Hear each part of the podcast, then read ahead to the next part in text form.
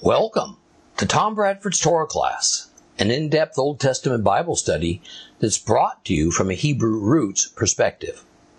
This week's lesson is week number 62, the book of Matthew, chapters 17 and 18.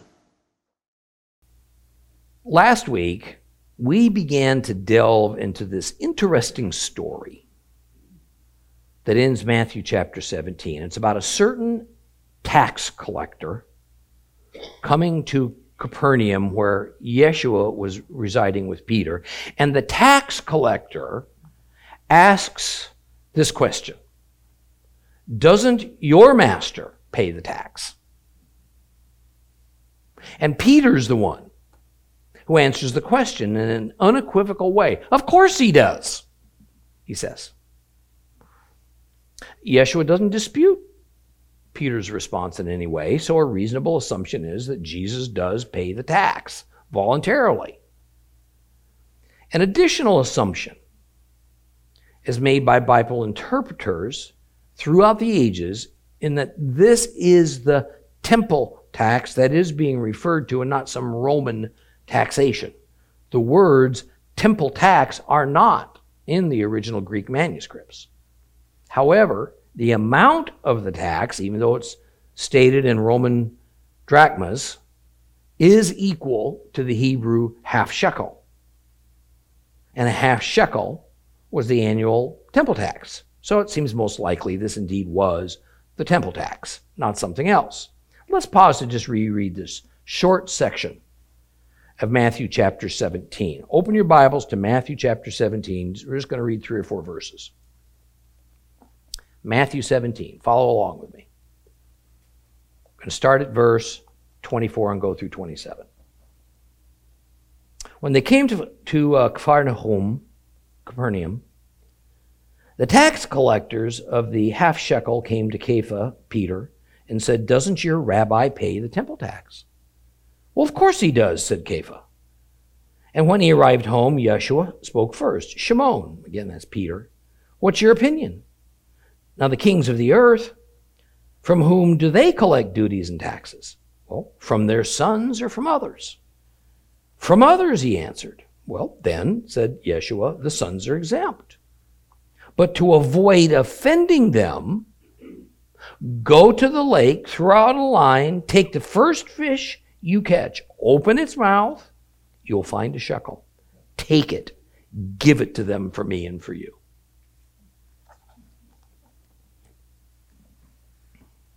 Now, interestingly, the temple tax was not mandatory for the Jewish people.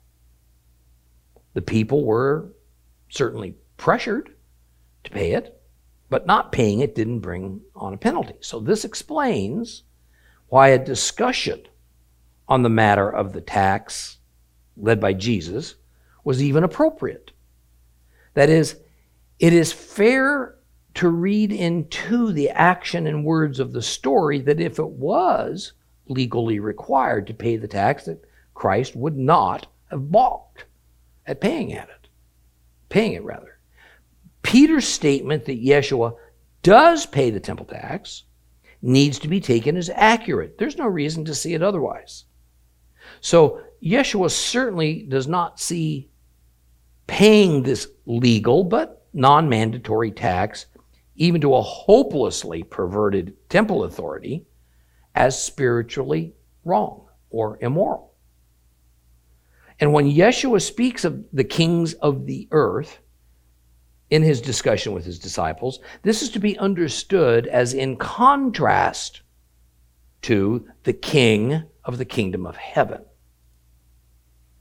And essentially, it is this contrast of kings and kingdoms that plays out the rest of the way in this short story.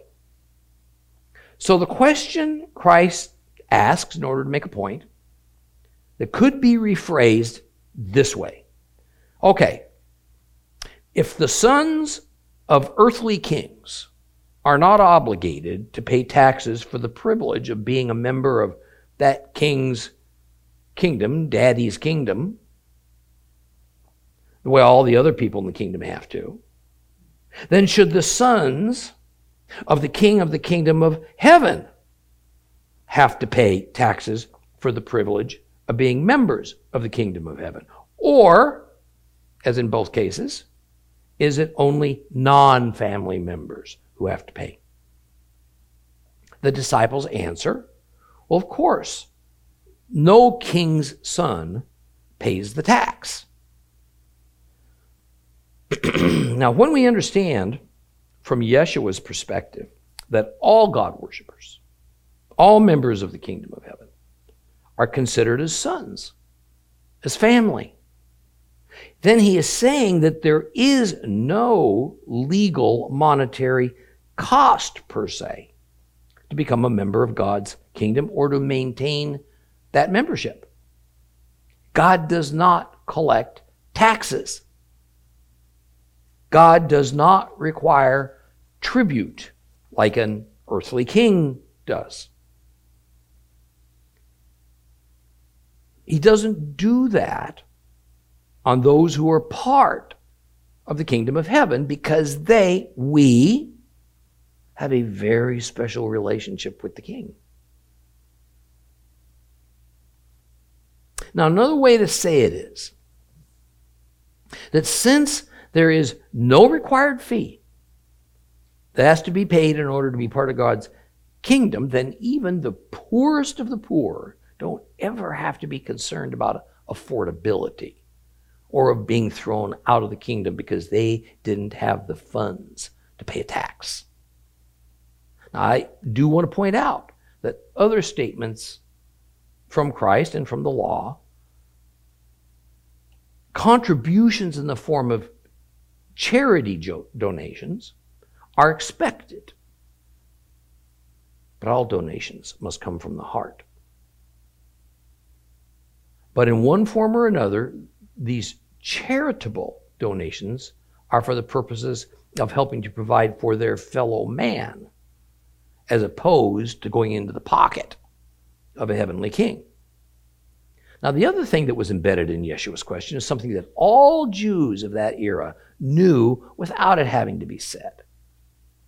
The high priest attempted to frame the paying of this temple tax as a sort of validation that a Jew was indicating his allegiance to the temple system as the earthly and visible representation of God's kingdom. So to not pay was to put oneself outside the temple system and its benefits, therefore outside of God's kingdom. In other words, paying the temple tax was the way of showing your continuing membership in the kingdom. To which Jesus replies that sons, worshippers of the God, the King of the kingdom of heaven, are exempt from having to do this. Now, if the story ended here, we could probably all breathe a sigh of relief, be very satisfied with Christ's statement as to why his disciples and all Jews for that matter had, in God's eyes, no obligation to pay a tax to the temple to any religious authority. But Yeshua throws us a curveball. He says, But, however, on that temple tax thing, he means on the other hand. So, in other words, he is about to modify the proverb, if you would, that he's just made. And just to be clear, a proverb is not a law.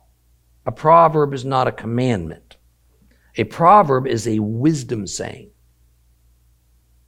that by its nature is a generality. In modern English, we might call it a divine rule of the thumb.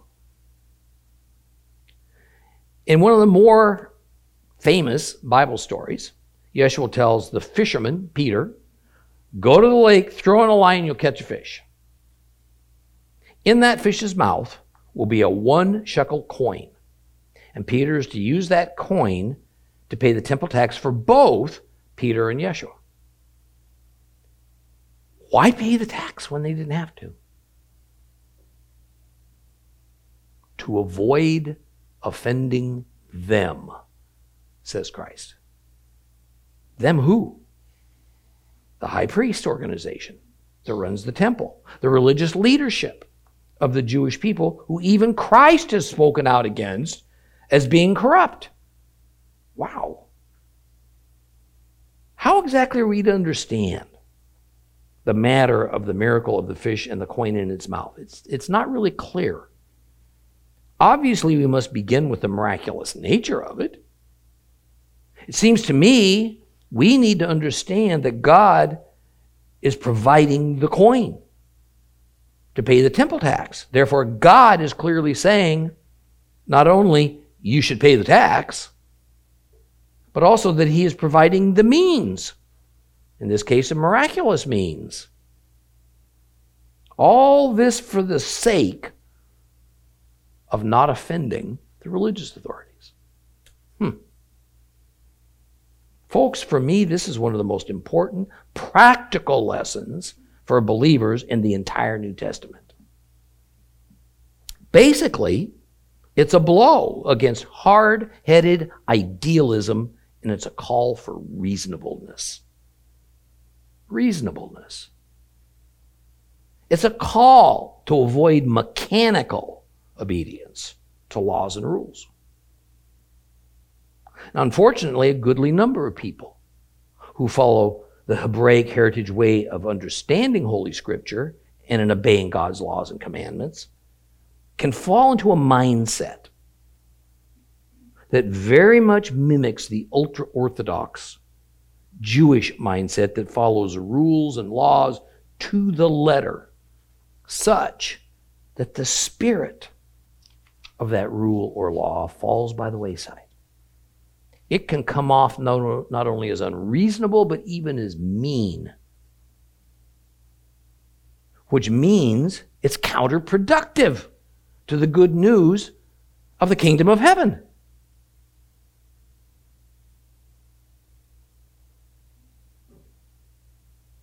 It's interesting that the institutional church often takes the meaning of this proverb to the opposite extreme. That is, our personal freedom to decide however we want to on most things in life has no limits.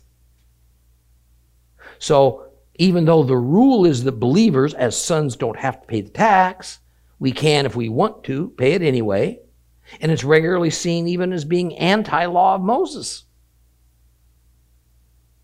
So, this short little narrative and proverb about the temple tax and the fish has a number of important facets to it. We're going to cover just a few of them. First of all, this proverb is essentially about a relationship. And it's the relationship between God and the Jewish people. Or better, between God and Israel. God sees Israelites, Jews, as sons. Yeah, it's interesting to me how Christianity has reinterpreted this statement to mean that the church, meaning Gentile Christians, are now the sons of the king in this story. In one sense, this is true. But one has to say, by what possible means can this be true, since clearly Gentiles had no involvement whatsoever in this debate about a temple tax? How did it happen? The Gentile believers became sons of the king. Does this mean that sonship was later removed from Israel, transferred to the Gentile church? Most of the church, since around the fourth century, says, yeah, it does. This belief goes by the label of replacement theology. It's false, but it's widespread.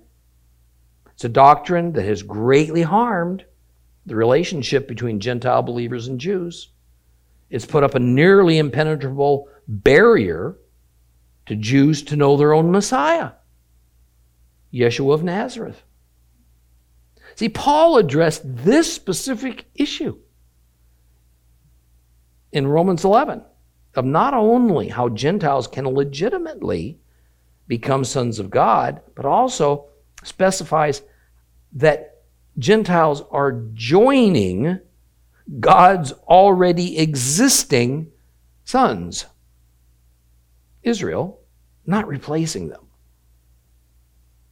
He employed the illustration, if you'll remember Romans 11, of Israel as the olive tree.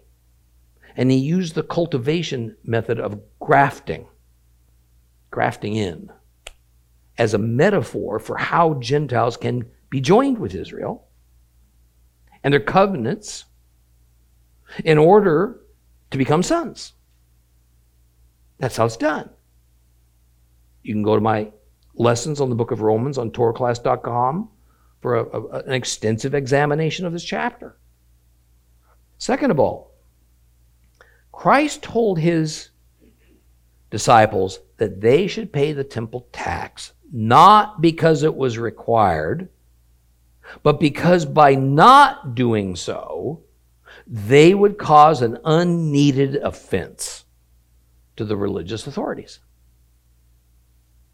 Thus, the ways we carry out the law of Moses, or even the wisdom of the many Proverbs, must be done with a consideration of how it might affect others. We must at times rein in our personal freedoms for a greater good. In the example that's used here in Matthew 17, it was understood within Jewish society that paying the temple tax was a visible display of being counted as an observant Jew. The consequence of not paying was mostly a social one. That is, other Jews would take that refusal as meaning the non payer had forsaken an important element of his Jewishness. Now, naturally, this was the human perspective, it wasn't God's. Yet to Christ, the human perspective does matter. Appearances do matter. And we must never forget that. So, what is the proper application for us in modern times? Does this mean that whenever it pleases our religious authorities, or maybe even our civil government, or even our society, that we can, or even should, break God's laws and commandments in order to placate others and to not offend them? That as believers, we're to go with the flow of society, no matter what might be, so we just don't upset people. No, it doesn't mean that at all. This freedom that we have does not give us a license to do what is morally wrong in God's eyes. Without doubt, Paul struggled within himself of how to carry this concept through. Even more, how, how does he explain it to others? Right in 1 Corinthians, Paul speaks directly to this issue. Now, I'm, I'm going to use the complete Jewish Bible wording in academic language. I'll remind you. The complete Jewish Bible is what's called a dynamic translation as opposed to a literal translation, because I think it hits the nail on the head in a very understandable way and avoids the pitfalls of misunderstanding that, frankly, most other Bible versions stumble into. So, from 1 Corinthians 9, verses 19 through 23, says this For although I am a free man, not bound to anyone's bidding, I have made myself a slave to all in order to win as many people as possible.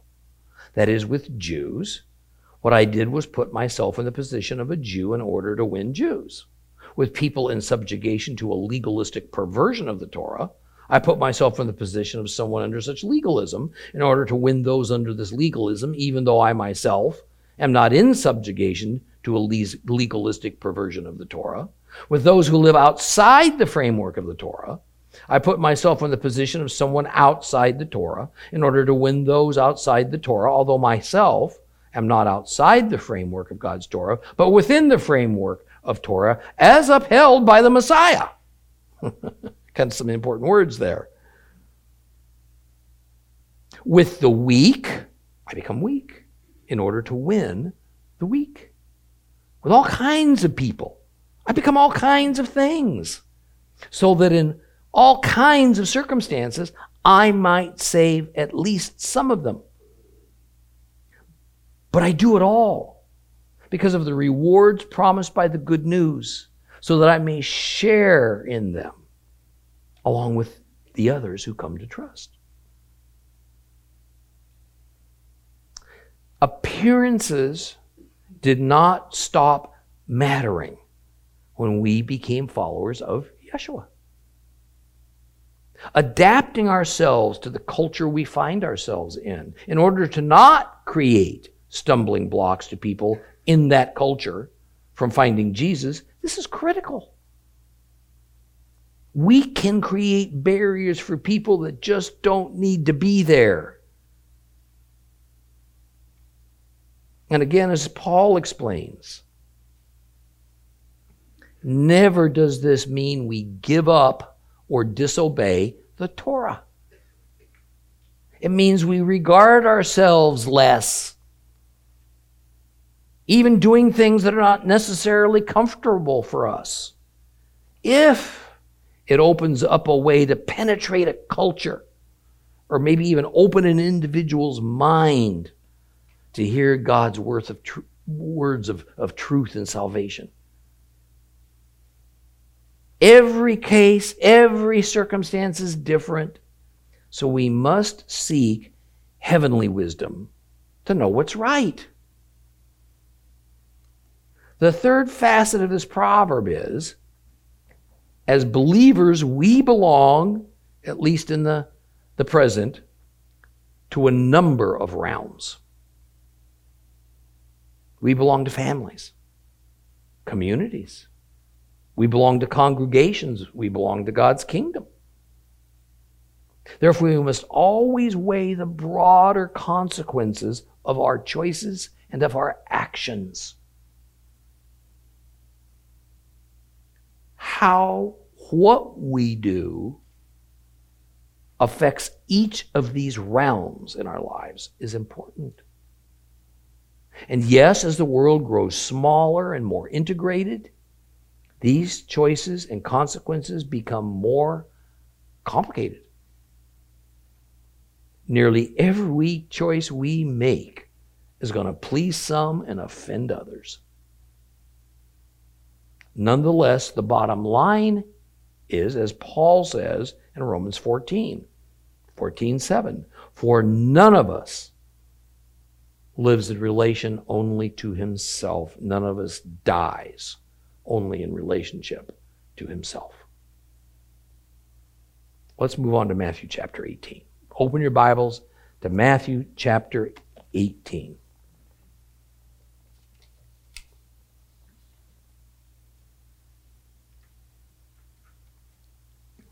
Matthew chapter 18, we'll read the whole chapter.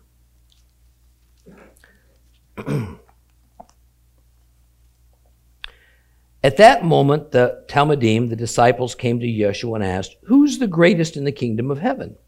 And he called a child to him, and he stood among them. He said, Yes, I tell you that unless you change and become like little children, you won't even enter the kingdom of heaven. So the greatest in the kingdom is whoever makes himself as humble as this child. Whoever welcomes one such child in my name welcomes me. Whoever ensnares one of these little ones who trusts me, it would be better for him to have a millstone hung around his neck and be drowned in the open sea. Woe to the world because of snares. For there must be snares, but woe to the person who sets the snare. So if your hand or your foot becomes a snare for you, cut it off, throw it away. It's better that you should be maimed or crippled or and obtain eternal life than to keep both hands or both feet and be thrown into an everlasting fire. And if your eye is a snare for you, gouge it out, fling it away. Better that you should be one eyed and obtain eternal life than keep both eyes and be thrown into the fire of Gehinnom. See that you never despise one of these little ones, for I tell you that their angels in heaven are continually seeing the face of my Father in heaven. What's your opinion? What will somebody do who has a hundred sheep, one of them wanders away? Won't he leave the 99 on the hillsides and go off, go off to find the stray? And if he happens to find it, yes, I tell you, he is happier over it than over the 99 that have never strayed. Thus, your Father in heaven does not want even one of these little ones to be lost. Moreover, if your brother commits a sin against you, go and show him his fault, but privately, just between the two of you. And if he listens to you, you have won back your brother. If he doesn't listen, take one or two others with you so that every accusation can be supported by the testimony of two or three witnesses. If he refuses to hear them, tell the congregation. And if he refuses to listen even to the congregation, treat him as you would a pagan or a tax collector. Yes, I tell you, I tell you, people, that whatever you prohibit on earth will be prohibited in heaven, and whatever you permit on earth will be permitted in heaven. To repeat, I tell you that if two of you here on earth agree about, about anything people ask, it will be for them from my Father in heaven. For wherever two or three are assembled in my name, I'm there with them. Then Kepha came up and said to him, Rabbi, how often can my brother sin against me and I have to forgive him? As many as seven times? No, not seven times, answered Yeshua, but seventy times seven. And because of this, the kingdom of heaven may be compared with a king who decided to settle accounts with his deputies. And right away, they brought forward a man who owed him many millions, and since he couldn't pay, his master ordered that he and his wife and his children and all of his possessions be sold to pay the debt. But the servant fell down before him. Be patient with me, he begged, and I will pay back everything. So, out of pity for him, the master let him go and forgave the debt. But as that servant was leaving, he came upon one of his fellow servants who owed him just a tiny sum. And he grabbed him and began to choke him, crying, Pay back what you owe me. And his fellow servant fell before him and begged, Be patient with me, and I will pay you back. But he refused. Instead, he had him thrown in jail until he could pay the debt. When the other servants saw what had happened, they were extremely distressed, and they went and told their master everything that had taken place. And then the master summoned his servant and said, You wicked servant, I forgave you all that debt just because you begged me to do it. Shouldn't you have had pity on your fellow servant just as you had pity on me? Or rather, you had, I had pity on you? And in anger, his master turned him over to the jailers for punishment until he paid back everything he owed. This is how my heavenly Father will treat you. Unless you forgive, you each forgive your brother from your hearts.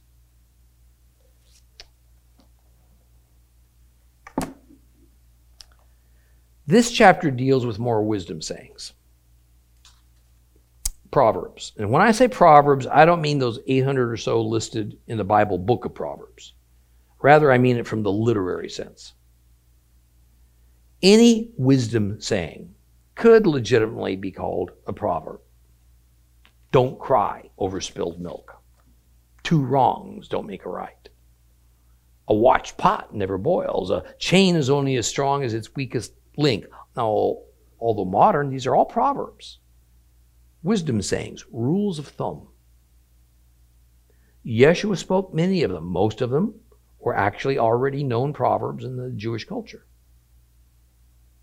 Now, while we might be able to call verses 1 through 7 a, a proverb, it's probably better to just see it as a, a moral teaching and not to label it because proverbs tend to be a little bit more concise than that. The main subject and point of this moral teaching is that one of the prime virtues of any believer must be humility. Humility.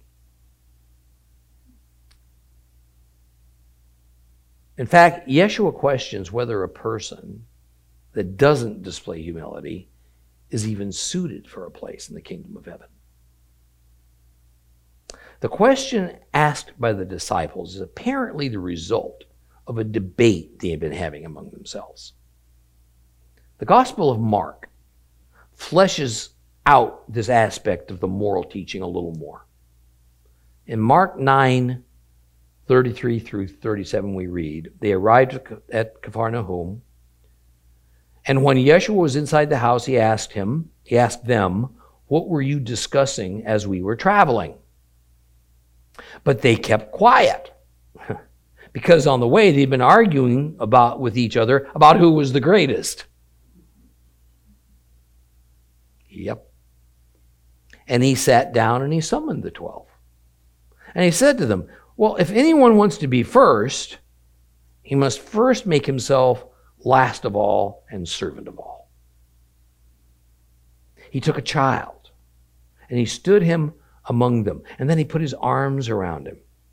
And he said to them, Whoever welcomes one such child in my name welcomes me. And whoever welcomes me welcomes not me, the one who sent me.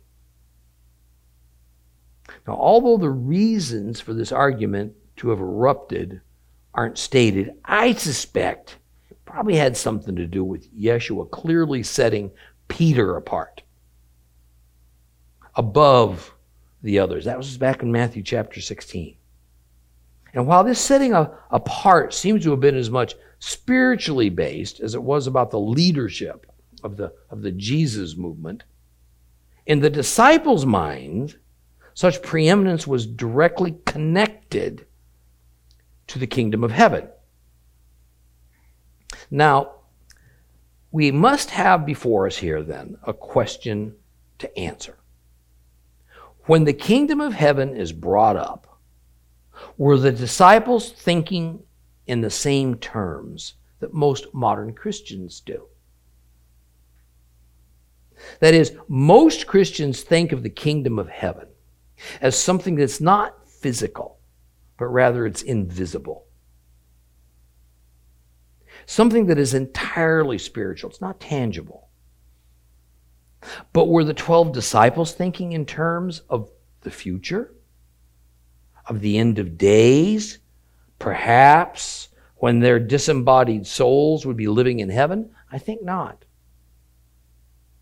I tend to think that they took Jesus at his word that the kingdom of heaven had already arrived on earth. Isn't that what he had said? It's here. It's now. And they were part of it in a very real and tangible way. After all, that exact thing, that was the good news that Christ had sent them out to preach. Now, I bring this up because for the disciples, this question about leadership in the kingdom of heaven wasn't some arcane theological bait such as how many angels can dance on the head of a pin.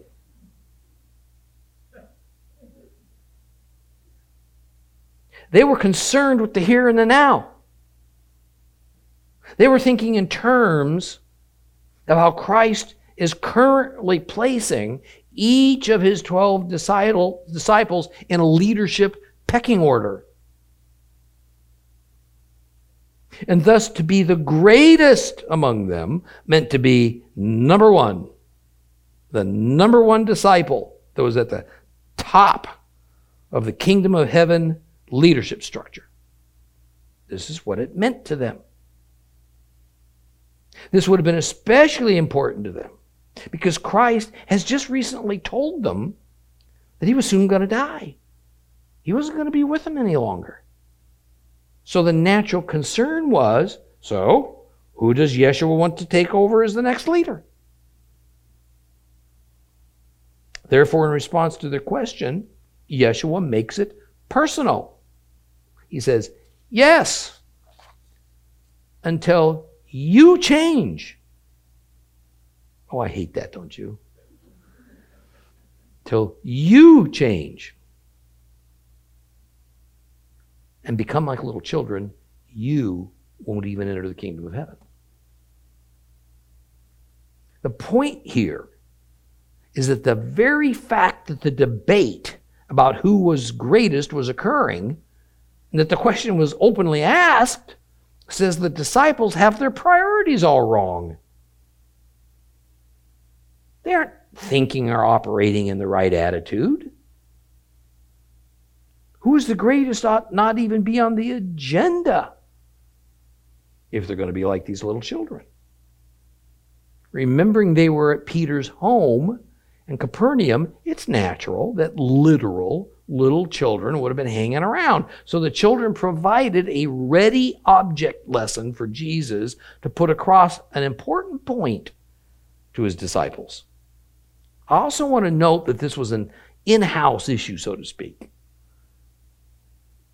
This concerned Yeshua's inner circle of the 12. So to be clear, the matter is focused on the leadership of the movement. So, what is it about little children that Yeshua is highlighting as the quality that the greatest in the kingdom hierarchy must exhibit? Now, obviously, a child was not to be seen as a religious model for adult followers of Jesus. He's not suggesting that mature adults need to enter a second childhood, or as we see all too often in the West, that Jesus has somehow elevated the worth and place of children onto an equal footing with their parents, or that their welfare belongs as the chief concern of society in general. It's not that in Hebrew society children had no worth but they did have less worth than an adult from a very practical sense. An adult could produce more children. An adult could produce more work. Rather, the quality present in children that Yeshua wants to see in his disciples is revealed in verse 4, 18:4. So the greatest in the kingdom is whoever makes himself as humble as this child. Humble.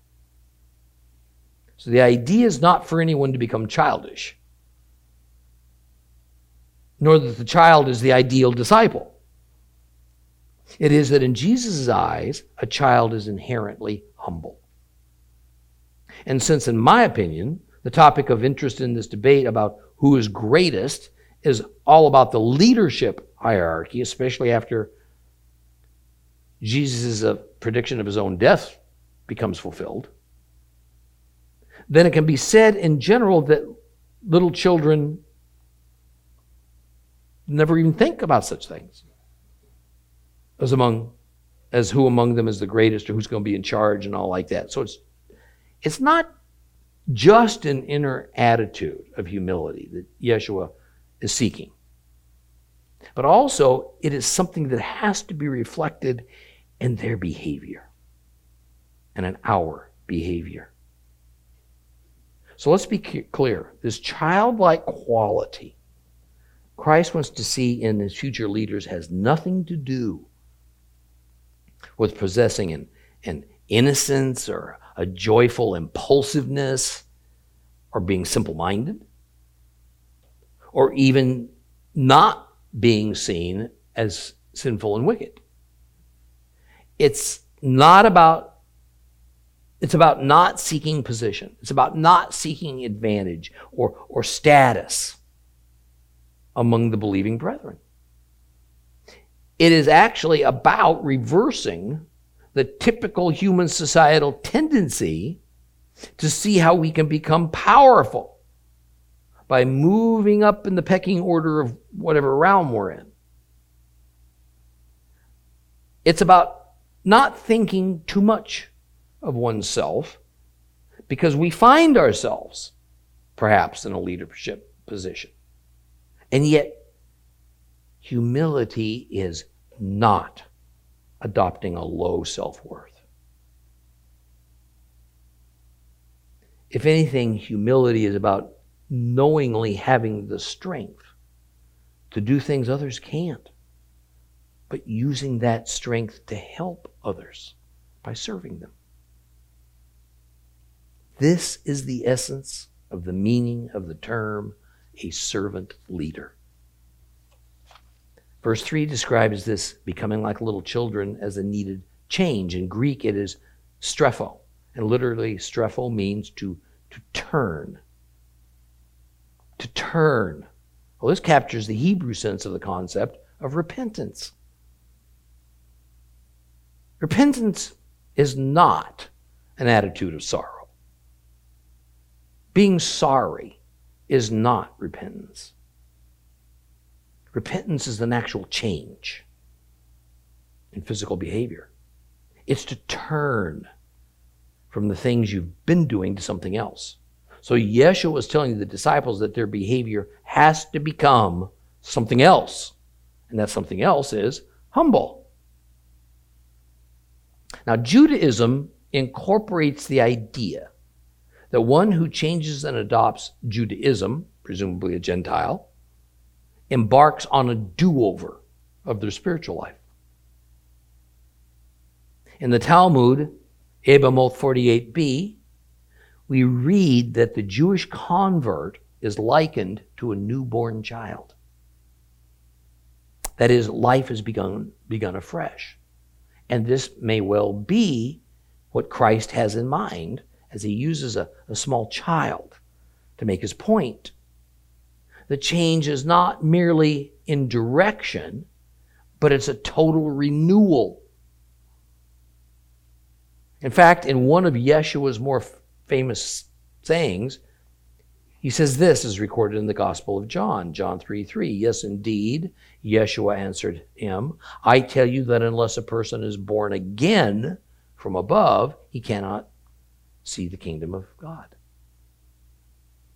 I s- suspect that this impre- uh, expression of being born again, to enter the kingdom, and, and, and Yeshua telling his disciples to adopt a childlike humility to enter the kingdom, uh, they're fully connected.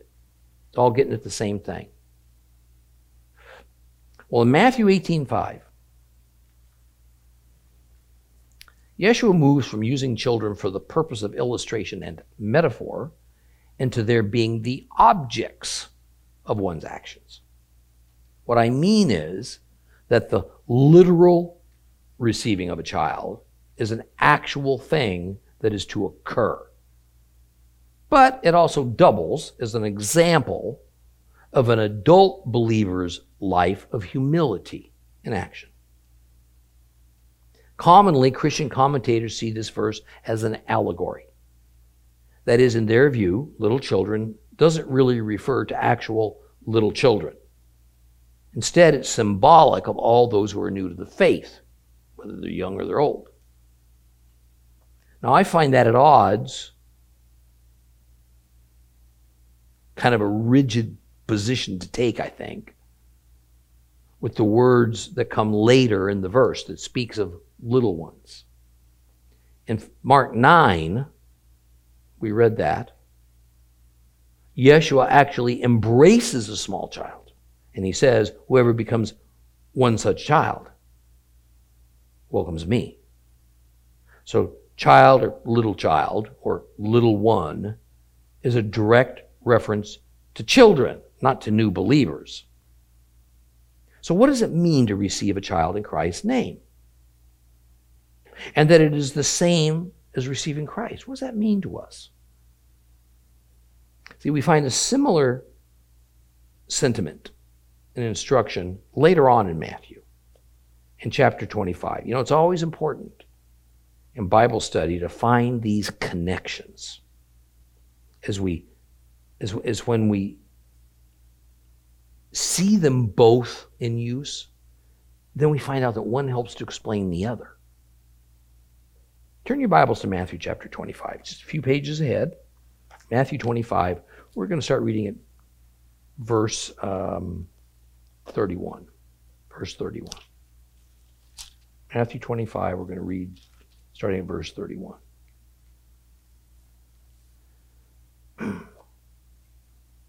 when the Son of Man comes in his glory, accompanied by all the angels, he will sit on his glorious throne. All the nations will be assembled before him, and he will separate people from one another, as a shepherd separates sheep from goats. The sheep will be placed at his right hand, and the goats at his left. Then the king will say to those on the left, on the right, Come, you whom my Father has blessed, take your inheritance, the kingdom prepared for you from the founding of the world. For I was hungry, and you gave me food. I was thirsty, and you gave me something to drink. I was a stranger, and you made me your guest. I needed clothes, and you provided them. I was sick, and you took care of me. I was in prison, and you visited me. Then the people who you have, who have done what God wants will reply, Lord, when did we see you hungry and feed you, or thirsty and give you something to drink? When did we see you a stranger, or make you as our make you uh, our guest, or needing clothes and providing them? When did we see you sick or in prison and visit you? And the king will say to them, Yes, I tell you that whatever, whenever you did these things for one of the least important of these brothers of mine, you did them for me then he will also speak to those on his left. And he will say, Get away from me, you are, you are cursed. Go off into the fire prepared for the adversary and his angels. For I was hungry, and you gave me no food. Thirsty, you gave me nothing to drink. A stranger, and you didn't welcome me. Needing clothes, you did not give them to me. Sick and in person, you did not visit me. And then they too will reply, Lord, when did we see you hungry, thirsty, a stranger, needing clothes, sick or in prison, and not take care of you? And he will answer them, Yes, I tell you that whenever you refused to do it for the least important of these people, you refused to do it for me. They will go off to eternal punishment. But those who have done what God wants will go to eternal life. See, to receive a child in Yeshua's name. Means to accept him or her in the manner that Yeshua would. In the Bible, Old and New Testaments, a name is not merely a personal identifier, as it mostly means in our day. Rather, a name reflects certain attributes. So, to receive a child in Christ's name also means to approach them based upon Christ's attributes. And please notice that this statement is not about merely being nice to the young, the weak, the needy, those who have no power. It's also about not, uh, uh, uh not about us having an option to do or to not do.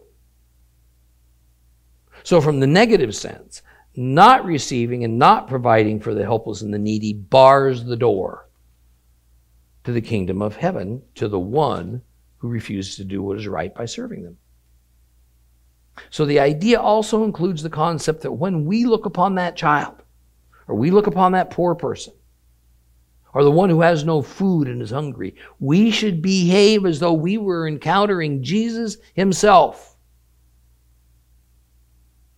Not in the sense that these people are necessarily Christ like or even believers,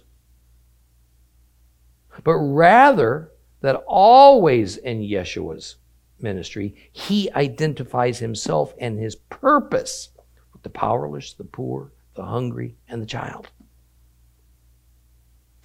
These are those he came to help, to heal, to save, to provide for. And we, as his disciples, were to recognize this. Realize that when we pursued our forgiveness and salvation in him, we signed up for being his hands and feet on earth. We signed up for doing all these things in his stead as we wait for his return. Now, I'd like to issue a caution. We are not to spiritualize this commandment. We're not to turn it into merely a range of emotions or some warm, fuzzy feelings towards the needy. Yeshua has essentially created a kind of personal union with the downtrodden, with those who need real and actual practical help with the daily needs of life. And we are to act accordingly without much regard to the exact nature of the cause of their circumstances. That's what we're being taught. Well, now that Yeshua has explained what believers should do, he issues a warning to those who might act to hinder or to take advantage of the powerless, especially of a child. But there's an important change about the children that we mustn't overlook. The warning shifts from children in general to children who trust in Him. And for the children who have come to trust in Christ, anyone that would ensnare them, it would be better for them to simply die by drowning. And yet, I need to remind you that in that era, the realm of the deep sea was seen nearly universally as wicked and terrifying. It was believed that evil spirits lived in the deep. So to be dragged down to the depths of the sea by means of a heavy millstone around one's neck, man, that was perhaps one of the worst possible ways to die. To finish the thought, Yeshua says, Woe to the world because of snares that have been set. And woe to the person who sets that snare. Let's work through this statement. Yeshua's tone suddenly shifts from assurance and encouragement to a warning and a not so veiled threat. Still using children as the illustration, but also in a totally literal way. In the literal sense, Yeshua is issuing a warning against anyone who would lead a child astray, a child who's trusting in him. See, it seems to me more directly that this is probably about convincing a child to give up that trust or to do things to that child that so harms them, it makes them so fearful that trusting anyone or anything becomes a near impossibility for them. When Yeshua says, Woe to the world because of snares, we find it worded a number of different ways in uh, the many English Bible versions. King James says, Woe to the world because of offenses. The NAB says, Woe to the world because of things that cause sin. The NAS says, Woe to the world because of its stumbling blocks. The YLT says, Woe to the world from the stumbling blocks. So the issue is this Christ is it Christ saying that the world is the cause of the snares or that the world suffers from the people who set the snares? The Gospel of Luke says something similar.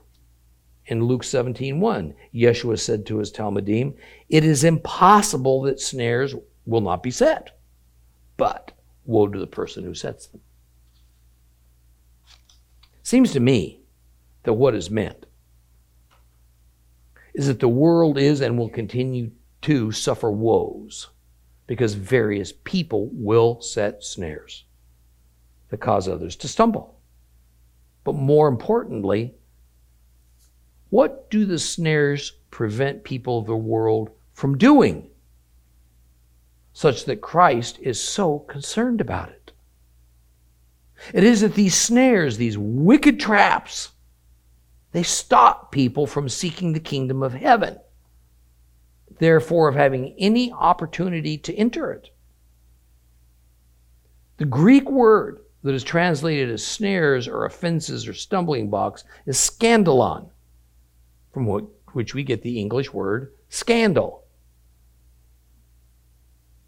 A scandalon is actually the name for that little stick that holds up the edge of a trap used to ensnare small animals. The idea is that the prey is unaware that a trap has been set.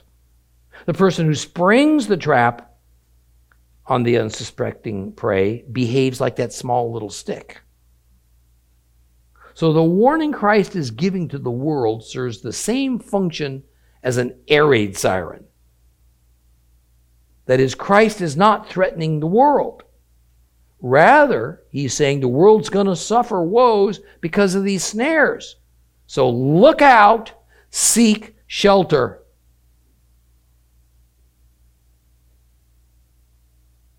However, he is threatening the wicked individuals who set those traps and behave as a scandalon stick. No doubt the woe to the individual that sets these traps is the great judgment at the end of days that will declare those individuals guilty and they will be burned up as though they were chaff.